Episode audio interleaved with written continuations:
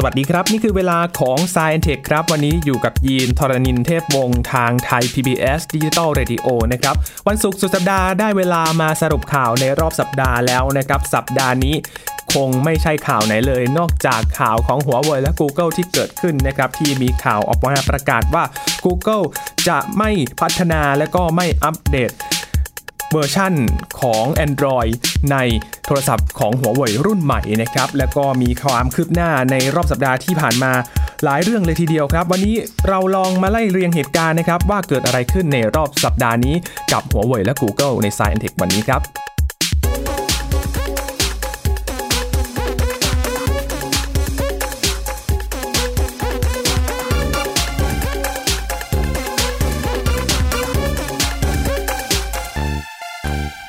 ถือว่าเป็นอีกหนึ่งผลกระทบที่เกิดขึ้นในเรื่องของสงครามการค้าระหว่างจีนและสหรัฐเลยก็ว่าได้นะครับ หลังจากที่มีรายงานในช่วงต้นสัปดาห์ออกมาว่าสมาร์ทโฟนรุ่นใหม่ของหัวเว่ยจากจีนนั้นจะไม่สามารถเข้าถึงแอปพลิเคชันยอดนิยมของ Google และไม่สามารถอัปเดต Android ได้ หลังโดนัลด์ทรัมป์ประกาศ ว่า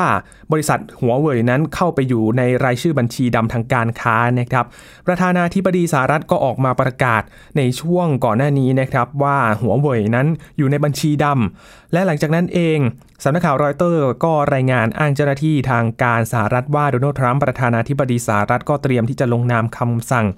ฝ่ายบริหารนะครับห้ามบริษัทสัญชาติอเมริกันใช้อุปกรณ์โทรคมนาคม จากบริษัทที่เป็นภัยต่อความมั่นคงของชาติ เพื่อปูทางไปสู่การห้ามทำธุรกิจ กับบริษัทหัวเว่ยของจีนนะครับ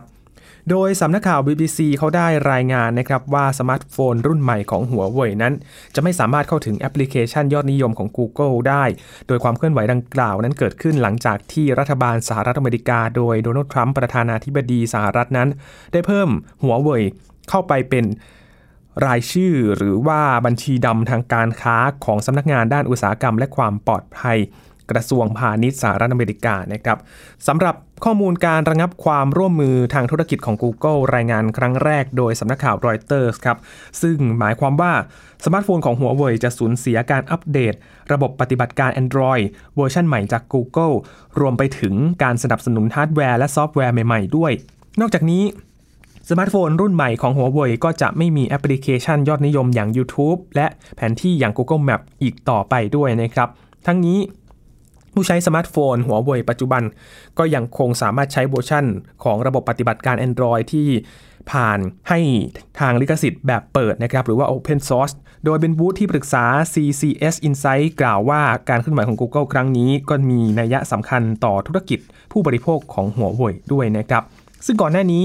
เมื่อวันที่ 16 พฤษภาคมที่ผ่านมาครับหัวเว่ยก็ได้ออกแถลงการณ์ตอบโต้ท่าทีของรัฐบาลสหรัฐอเมริกา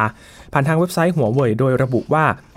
หัวเว่ยไม่เห็นด้วยกับการตัดสินใจของสำนักงานด้านอุตสาหกรรม และความปลอดภัยกระทรวงพาณิชย์สหรัฐอเมริกา โดยการตัดสินใจในครั้งนี้ไม่เป็นผลดีต่อทุกฝ่ายครับ และจะสร้างความเสียหายทางเศรษฐกิจอย่างมีนัยสำคัญต่อบริษัทสหรัฐ ที่เป็นคู่ค้าทางธุรกิจกับหัวเว่ย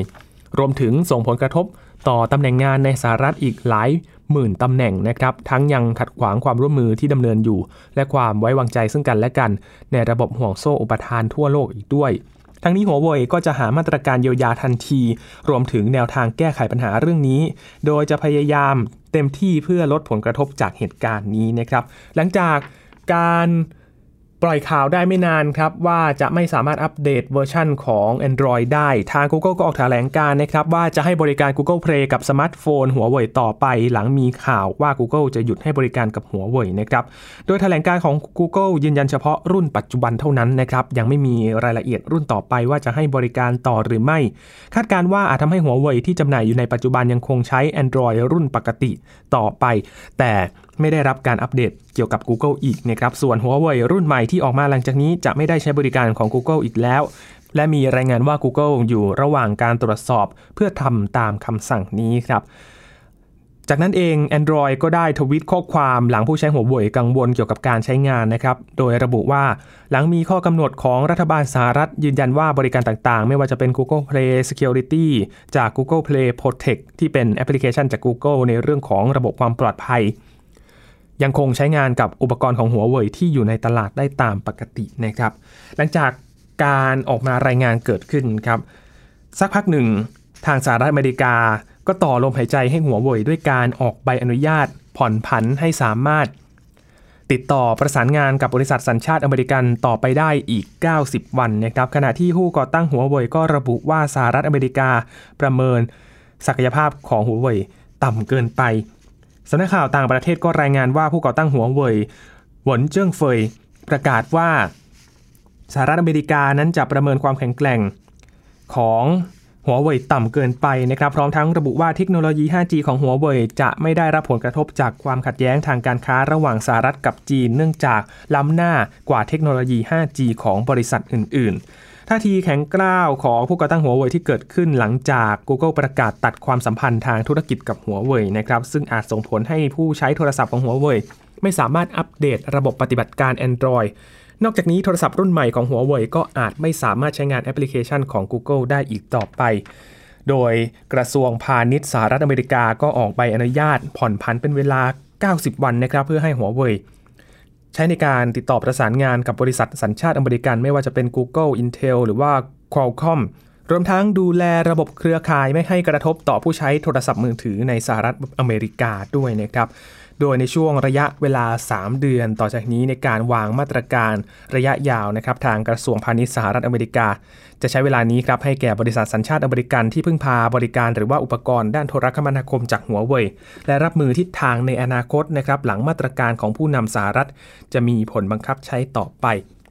แต่ว่าก็มีการคาดการณ์กันว่านะครับประธานาธิบดีโดนัลด์ทรัมป์ของสหรัฐอเมริกา ก็เอาอะไรแน่นอนไม่ได้นะครับ ไม่แน่ว่าอาจจะเกิดอะไรขึ้นหลังจากนี้ก็ได้นะครับ แต่ว่าพอข่าวออกมาแบบนี้ครับคุณผู้ฟังครับ ถ้าเรามามองในแง่ของผู้บริโภคเองแน่นอนว่ามีผลกระทบแน่นอน มีความตื่นตระหนกเกิดขึ้นว่า จะเกิดอะไรขึ้นกับผู้ที่ใช้โทรศัพท์หัวเว่ยอยู่ในขณะนี้นะครับ อย่างถ้า Google ไม่สนับสนุนบริการ หัวเว่ยต่อไปจะเกิดอะไรขึ้นหนึ่งแน่นอนครับ มีผลทางจิตวิทยาของลูกค้าหัวเว่ยทั่วโลกเลยนะครับ 2 คือสมาร์ทโฟนหัวเว่ยในท้องตลาดตอนนี้ยังที่ยังใช้บริการจาก Google ได้เหมือนเดิม แต่อนาคตก็อาจไม่สามารถอัปเดตเวอร์ชัน Android เวอร์ชันล่าสุดได้ และเมื่อมีปัญหาไม่สามารถอัปโหลด Android เวอร์ชันใหม่ได้ ก็มาแก้ไขความปลอดภัยแทนเวอร์ชันเดิม สมาร์ทโฟนรุ่นต่อไปของหัวเว่ยก็อาจจะใช้บริการของ Google ไม่ได้นะครับ และทุกเทคโนโลยีของ Google อย่างเช่น YouTube Google Map Gmail การพัฒนาฮาร์ดแวร์ซอฟต์แวร์ต่างๆ และความปลอดภัยอาจไม่อนุญาตให้ใช้ในอนาคตด้วย ตอนนี้หัวเว่ยก็ต้องแก้ปัญหาเดินหน้าพัฒนาระบบปฏิบัติการของตัวเองแทน Google นะครับ และแน่นอนว่า Google ก็จะต้องเสีย ลูกค้ารายใหญ่ครับ และผลลัพธ์มีการคาดการณ์นะครับว่าอาจจะมี 2 ทางด้วยกันคือ 1. อเมริกากับจีนอาจจะเจรจากันหลังบ้านนะครับ จนได้ข้อตกลงเป็นที่พอใจกันทั้งสองฝ่าย หรือว่าจีนอาจจะใช้มาตรการตอบโต้สหรัฐอเมริกา แบบตาต่อตาฟันต่อฟันเลยนะครับ โดยการหันไปบีบ Apple ที่มีฐานการผลิตใหญ่อยู่ในจีน ก็มีผลกระทบกับ อเมริกาได้เช่นเดียวกันนะครับ ก็ต้องรอดูกันต่อไปนะครับกับสถานการณ์ที่เกิดขึ้น แต่ว่าผลกระทบที่เกิดขึ้น ในขณะนี้ก็คือผู้ใช้หัวเว่ยนั้นก็ไม่แน่ใจว่าจะเกิดอะไรขึ้นต่อ และจะสามารถอัปเดตเวอร์ชันของ Google ของ Android ได้ต่อไปหรือไม่นะครับ แต่นอนนอนว่าทาง Android ก็ออกมาประกาศแล้วนะครับ ว่ายังใช้งานได้ตามปกติอยู่ ก็รอดูเกิดขึ้นว่าอย่างโทรศัพท์ โทรเว่ยรุ่นใหม่นี้จะเกิดอะไรขึ้นหลังจากนี้นะครับนี่คือความคืบหน้าของหัวเว่ยกับ Google ที่เกิดขึ้นในรอบสัปดาห์นี้นะครับเรามาไล่เรียงมาอัปเดตให้คุณผู้ฟังฟังนะครับว่าเกิดอะไรขึ้นในช่วงสัปดาห์ที่ผ่านมานะครับคุณผู้ฟังครับช่วงนี้พักกันสักครู่นะครับช่วงหน้ามาติดตามข่าวอื่นๆ กันต่อกับ s ายเทคกับสรุปข่าวในรอบสัปดาห์ครับ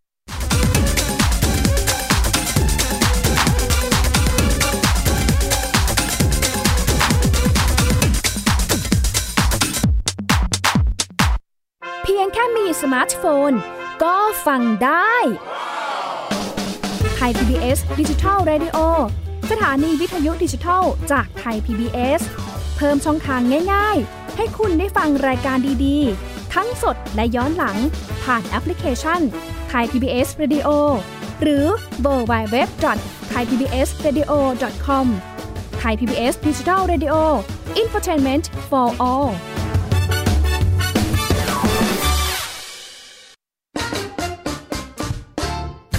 สุขภาพเป็นเรื่องที่ควรใส่ใจ เพราะความห่วงใย เราจึงจะคุยให้คุณได้ฟัง กับเรื่องราวสุขภาวะสุขภาพ ในรายการ โรงหมอ และโรงหมอสุดสัปดาห์ ทุกวัน 10นาฬิกาทางไทย PBS Digital Radio ฟังสดหรือย้อนหลังผ่านออนไลน์ www.thaipbsradio.com หรือแอปพลิเคชัน Thai PBS Radio Thai PBS Application on Mobile ให้คุณเชื่อมโยงถึงเราในทุกที่ทุกเวลา ได้สัมผัสติดตามเราทั้งข่าว รายการ รับชมรายการโทรทัศน์ และฟังรายการวิทยุที่คุณชื่นชอบ สดแบบออนไลน์สตรีมมิ่งชมรายการย้อนหลัง ข้อมูลกิจกรรม Thai PBS ร่วมเป็นนักข่าวพลเมือง รายงานข่าวกับเรา และอีกหลากหลายฟังก์ชัน ให้คุณดาวน์โหลดได้ฟรีทุกระบบปฏิบัติการ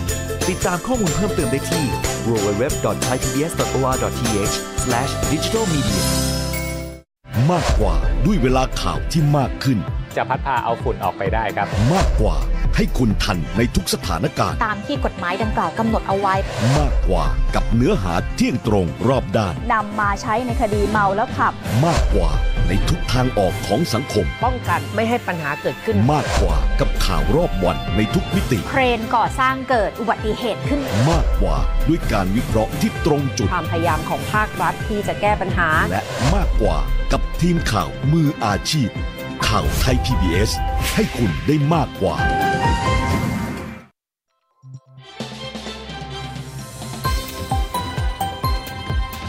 คุณกำลังรับฟัง ไทย PBS ดิจิทัล Radio วิทยุข่าวสารสาระ เพื่อสาธารณะและสังคม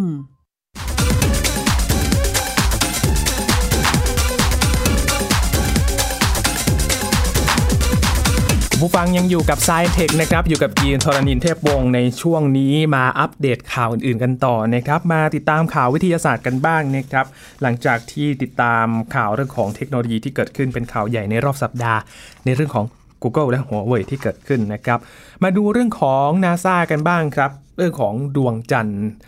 บริวารของโลกเรานะครับ ว่ามีความคืบหน้าแล้วก็มีข้อมูลอะไรเกิดขึ้นบ้าง มีงานวิจัยล่าสุดครับเขาชี้ว่าดวงจันทร์ซึ่งเป็นดาวบริวารของโลกนั้นกำลังค่อยๆ หดตัวเล็กลงอย่างต่อเนื่องครับ หลังจากนักวิทยาศาสตร์วิเคราะห์ จากภาพถ่าย 12,000 ภาพ พบรอยย่น และการขยับตัวบนพื้นผิวบนดวงจันทร์ครับ ซึ่งคาดว่าจะมีขนาดเล็กลงไปแล้ว 50 เมตรในรอบ 100 ล้านปีที่ผ่านมามีรายงานฉบับใหม่ครับที่วิเคราะห์ภาพดวงจันทร์โดยยานสำรวจดวงจันทร์ LRO ขององค์การบริหารการบิน และอวกาศแห่งชาติสหรัฐ หรือว่านาซาถ่ายไว้มากกว่า 12,000 ภาพครับ ระบุว่า เกิดรอยย่นและการขยับตัวของพื้นผิว บริเวณ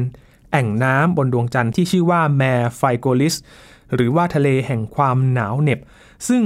อยู่ใกล้กับขั้วโลกเหนือของดวงจันทร์หนึ่งในแอ่งน้ำจำนวนมากที่สันนิษฐานว่าแห้งเหือดไปแล้ว ปรากฏการณ์ดังกล่าวเกิดขึ้นจากการหดตัวภายในและการสูญเสียความร้อนอย่างช้าๆ เนื่องจากดวงจันทร์ไม่มีพื้นผิวชั้นนอกเหมือนกับแผ่นเปลือกโลกนะครับ ผลที่เกิดขึ้นก็คือ รอยแยกและรอยย่นที่พบบริเวณผิวดาวในลักษณะเดียวกันกับผลองุ่นที่แห้ง และเหี่ยวย่นจนกลายเป็นลูกเกดนักวิทยาศาสตร์คาดการณ์ว่าในช่วงหลายร้อยล้านปีที่ผ่านมาดวงจันทร์มีขนาดเล็กลงประมาณ 50 เมตรครับปรากฏการณ์นี้อาจทำให้เกิดแผ่นดินไหวบนดวงจันทร์ได้ในอนาคต การค้นพบความเคลื่อนไหวบนพื้นผิวดวงจันทร์เป็นสิ่งที่น่าศึกษาสำหรับนักวิทยาศาสตร์ครับเนื่องจากปกติ มีเพียงโลกเท่านั้นที่ยังพบความเคลื่อนไหวอย่างเช่นการเกิดแผ่นดินไหวอยู่ จากมุมมองทางธรณีวิทยาดวงจันทร์มีความต่างจากโลกนะครับ ตรงที่ว่าไม่มีแผ่นเปลือกโลก ที่เป็นสาเหตุที่ทำให้เกิดแผ่นดินไหว แต่แผ่นดินไหวบนดวงจันทร์จะเกิดขึ้นจากการที่ดวงจันทร์สูญเสียความร้อนไปอย่างช้าๆนับตั้งแต่มีการก่อตัวขึ้นเมื่อ 4,500 ล้านปีก่อน โดยทาง Facebook สถาบันวิจัยดาราศาสตร์แห่งชาติแฟนเพจ ได้เผยแพร่ข้อมูล นักวิทยาศาสตร์ทดลองค้นหาอุณหภูมิที่ชั้นรอยต่อระหว่างแกนกลางและชั้นแมนโทของดวงจันทร์นะครับ ซึ่งจะช่วยให้เข้าใจโครงสร้างภายในของดวงจันทร์มากขึ้น อนัญญามาลิตผู้ช่วยศาสตราจารย์ ด้านธรณีวิทยาก็อธิบายว่าขณะนี้ เรามีข้อมูลเกี่ยวกับบริเวณชั้นรอยต่อระหว่างแกนกลางกับแมนโทนะครับ และอุณหภูมิบนพื้นผิวที่วัดโดยภารกิจอพอลโลช่วยให้เราศึกษาข้อมูลอุณหภูมิของดวงจันทร์ได้ ซึ่งถ้าหากเราทราบอุณหภูมินี้ก็อาจจะกำหนดสถานะภายในของโครงสร้างและองค์ประกอบของดวงจันทร์ได้ ดวงจันทร์นั้นมีแกนกลางเป็นเหล็กเหมือนกับโลกนะครับ จากการวิจัยวิเคราะห์ข้อมูล จากการเกิดแผ่นดินไหวก่อนหน้านี้ก็ทำให้พบว่าร้อยละ 5 ถึง 30 ของส่วนประกอบ ของชั้นรอยต่อระหว่างแกนกลางและแมนเทลอยู่ในสถานะของเหลวที่มีความหนืด อาจารย์มาริดได้ทำการทดลองนำวัตถุที่คล้ายกับหินของดวงจันทร์นะครับใส่เข้าไปในอุปกรณ์ที่มีชื่อว่า Multi Anvil ครับเพื่อเพิ่มความดันให้ถึงระดับ 45,000 เท่าของบรรยากาศโลก ซึ่งเป็นแรงดันคาดการภายในดวงจันทร์ครับแล้วก็เพิ่มอุณหภูมิให้สูงขึ้น จนวัตถุตัวอย่างละลายไปบางส่วน เป้าหมายก็คือว่าเพื่อให้วัตถุละลายร้อยละ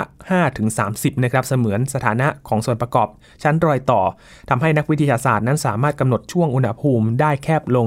ซึ่งช่วงอุณหภูมินี้ก็จะทำให้สามารถทำนาย แล้วก็สร้างแบบจำลองโครงสร้างของดวงจันทร์ได้แม่นยำมากขึ้นนะครับ รวมไปถึงอาจจะสามารถระบุธาตุองค์ประกอบภายในของดวงจันทร์ได้ด้วยสำหรับการทราบองค์ประกอบของดวงจันทร์นี้ก็ถือว่าเป็นเรื่องสำคัญนะครับ เพราะว่าประมาณ 4,500 ล้านปีก่อนดวงจันทร์และโลกเคยเป็นดาวดวงเดียวกัน แต่ว่าเกิดการประทะของวัตถุที่มีขนาดใกล้เคียงกับดาวอังคารทำให้เกิดเป็นดวงจันทร์และโลกดังเช่นปัจจุบัน ดังนั้นการทำความเข้าใจดวงจันทร์ก็จึงเป็นส่วนหนึ่งที่ช่วยให้เข้าใจโลกของเราด้วยเช่นเดียวกันนะครับนี่เป็นข้อมูลใหม่ที่เกิดขึ้นจากการวิเคราะห์ภาพถ่าย 12,000 ภาพนะครับที่เกิดขึ้น แล้วก็ คาดการณ์กันว่านั้นดวงจันทร์นั้นหดตัวลงไปแล้ว 50 เมตร ในรอบร้อยล้านปีที่ผ่านมาครับ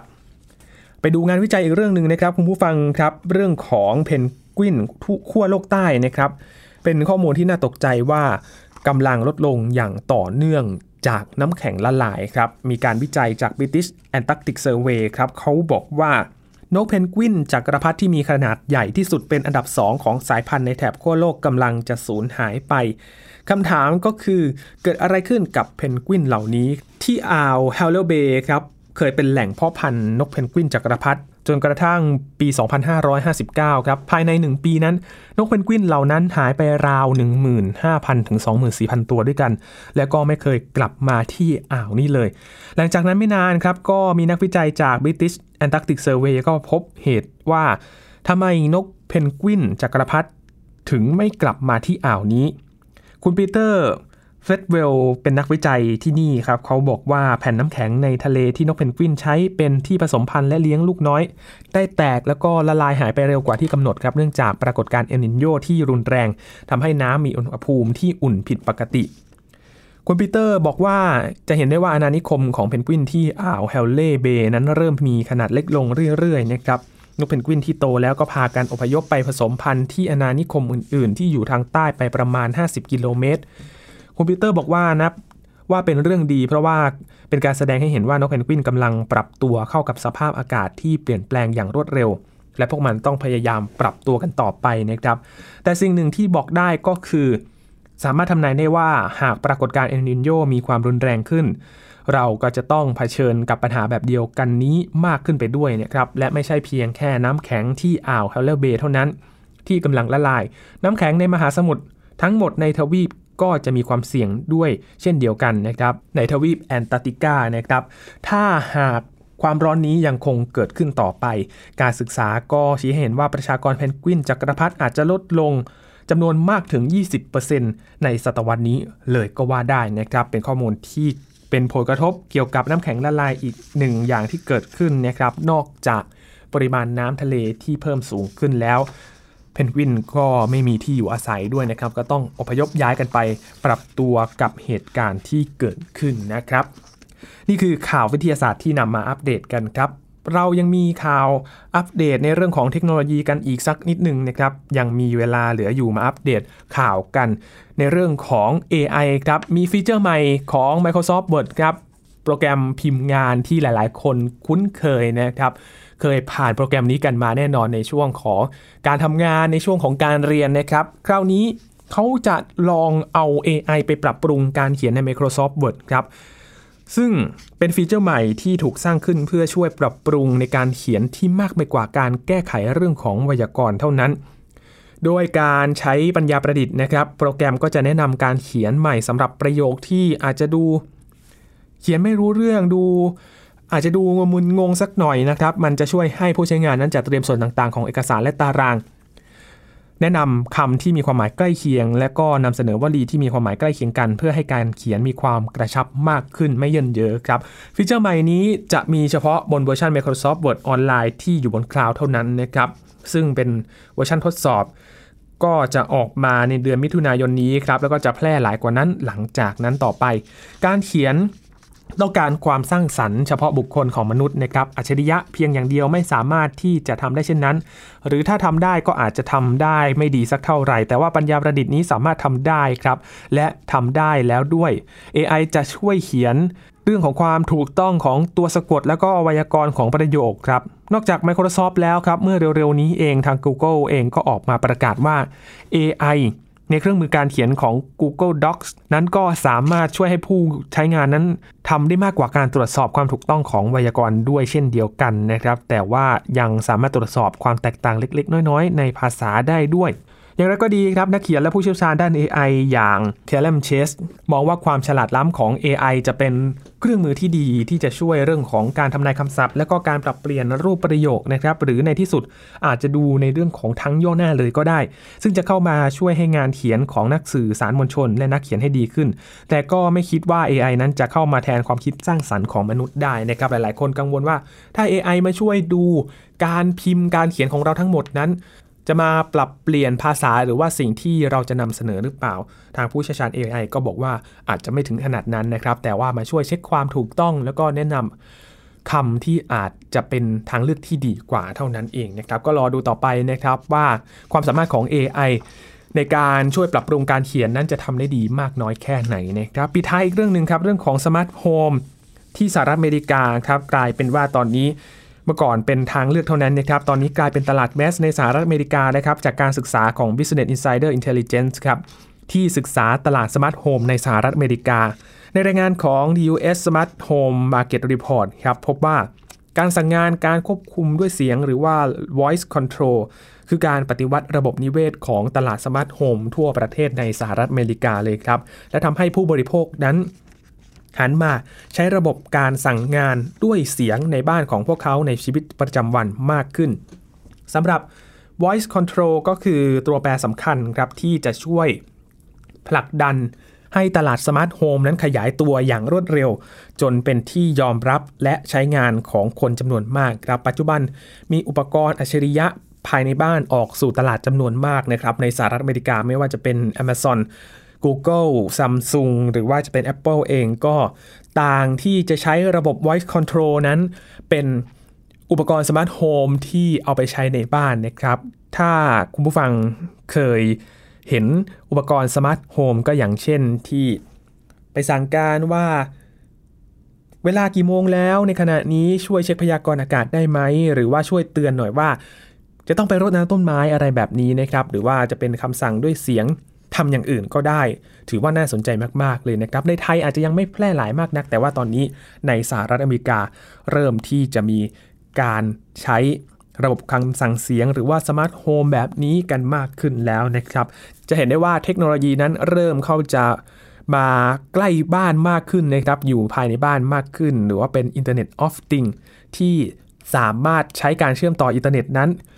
ติดต่อสื่อสารเชื่อมโยงระบบต่างๆ ภายในบ้านมากขึ้นแล้วนะครับ นี่คือข่าวสารต่างๆ ที่นำมาอัปเดตกันในช่วงสัปดาห์นี้นะครับ กับ Science Tech ทั้งเรื่องวิทยาศาสตร์และเทคโนโลยีที่จะทำให้คุณทันโลกครับ คุณผู้ฟังติดตามรายการย้อนหลังนะครับ กันได้ที่ www.thaipbsradio.com ครับและกลับมาติดตาม Science Tech ได้นะครับ เป็นประจำทุกวันจันทร์ถึงศุกร์เวลา 11นาฬิกา30 นาทีทางไทย PBS Digital Radio ครับ ช่วงนี้ยีนทรณินเทพวงศ์ ขอบพระคุณสำหรับการติดตามรับฟังนะครับ สวัสดีครับ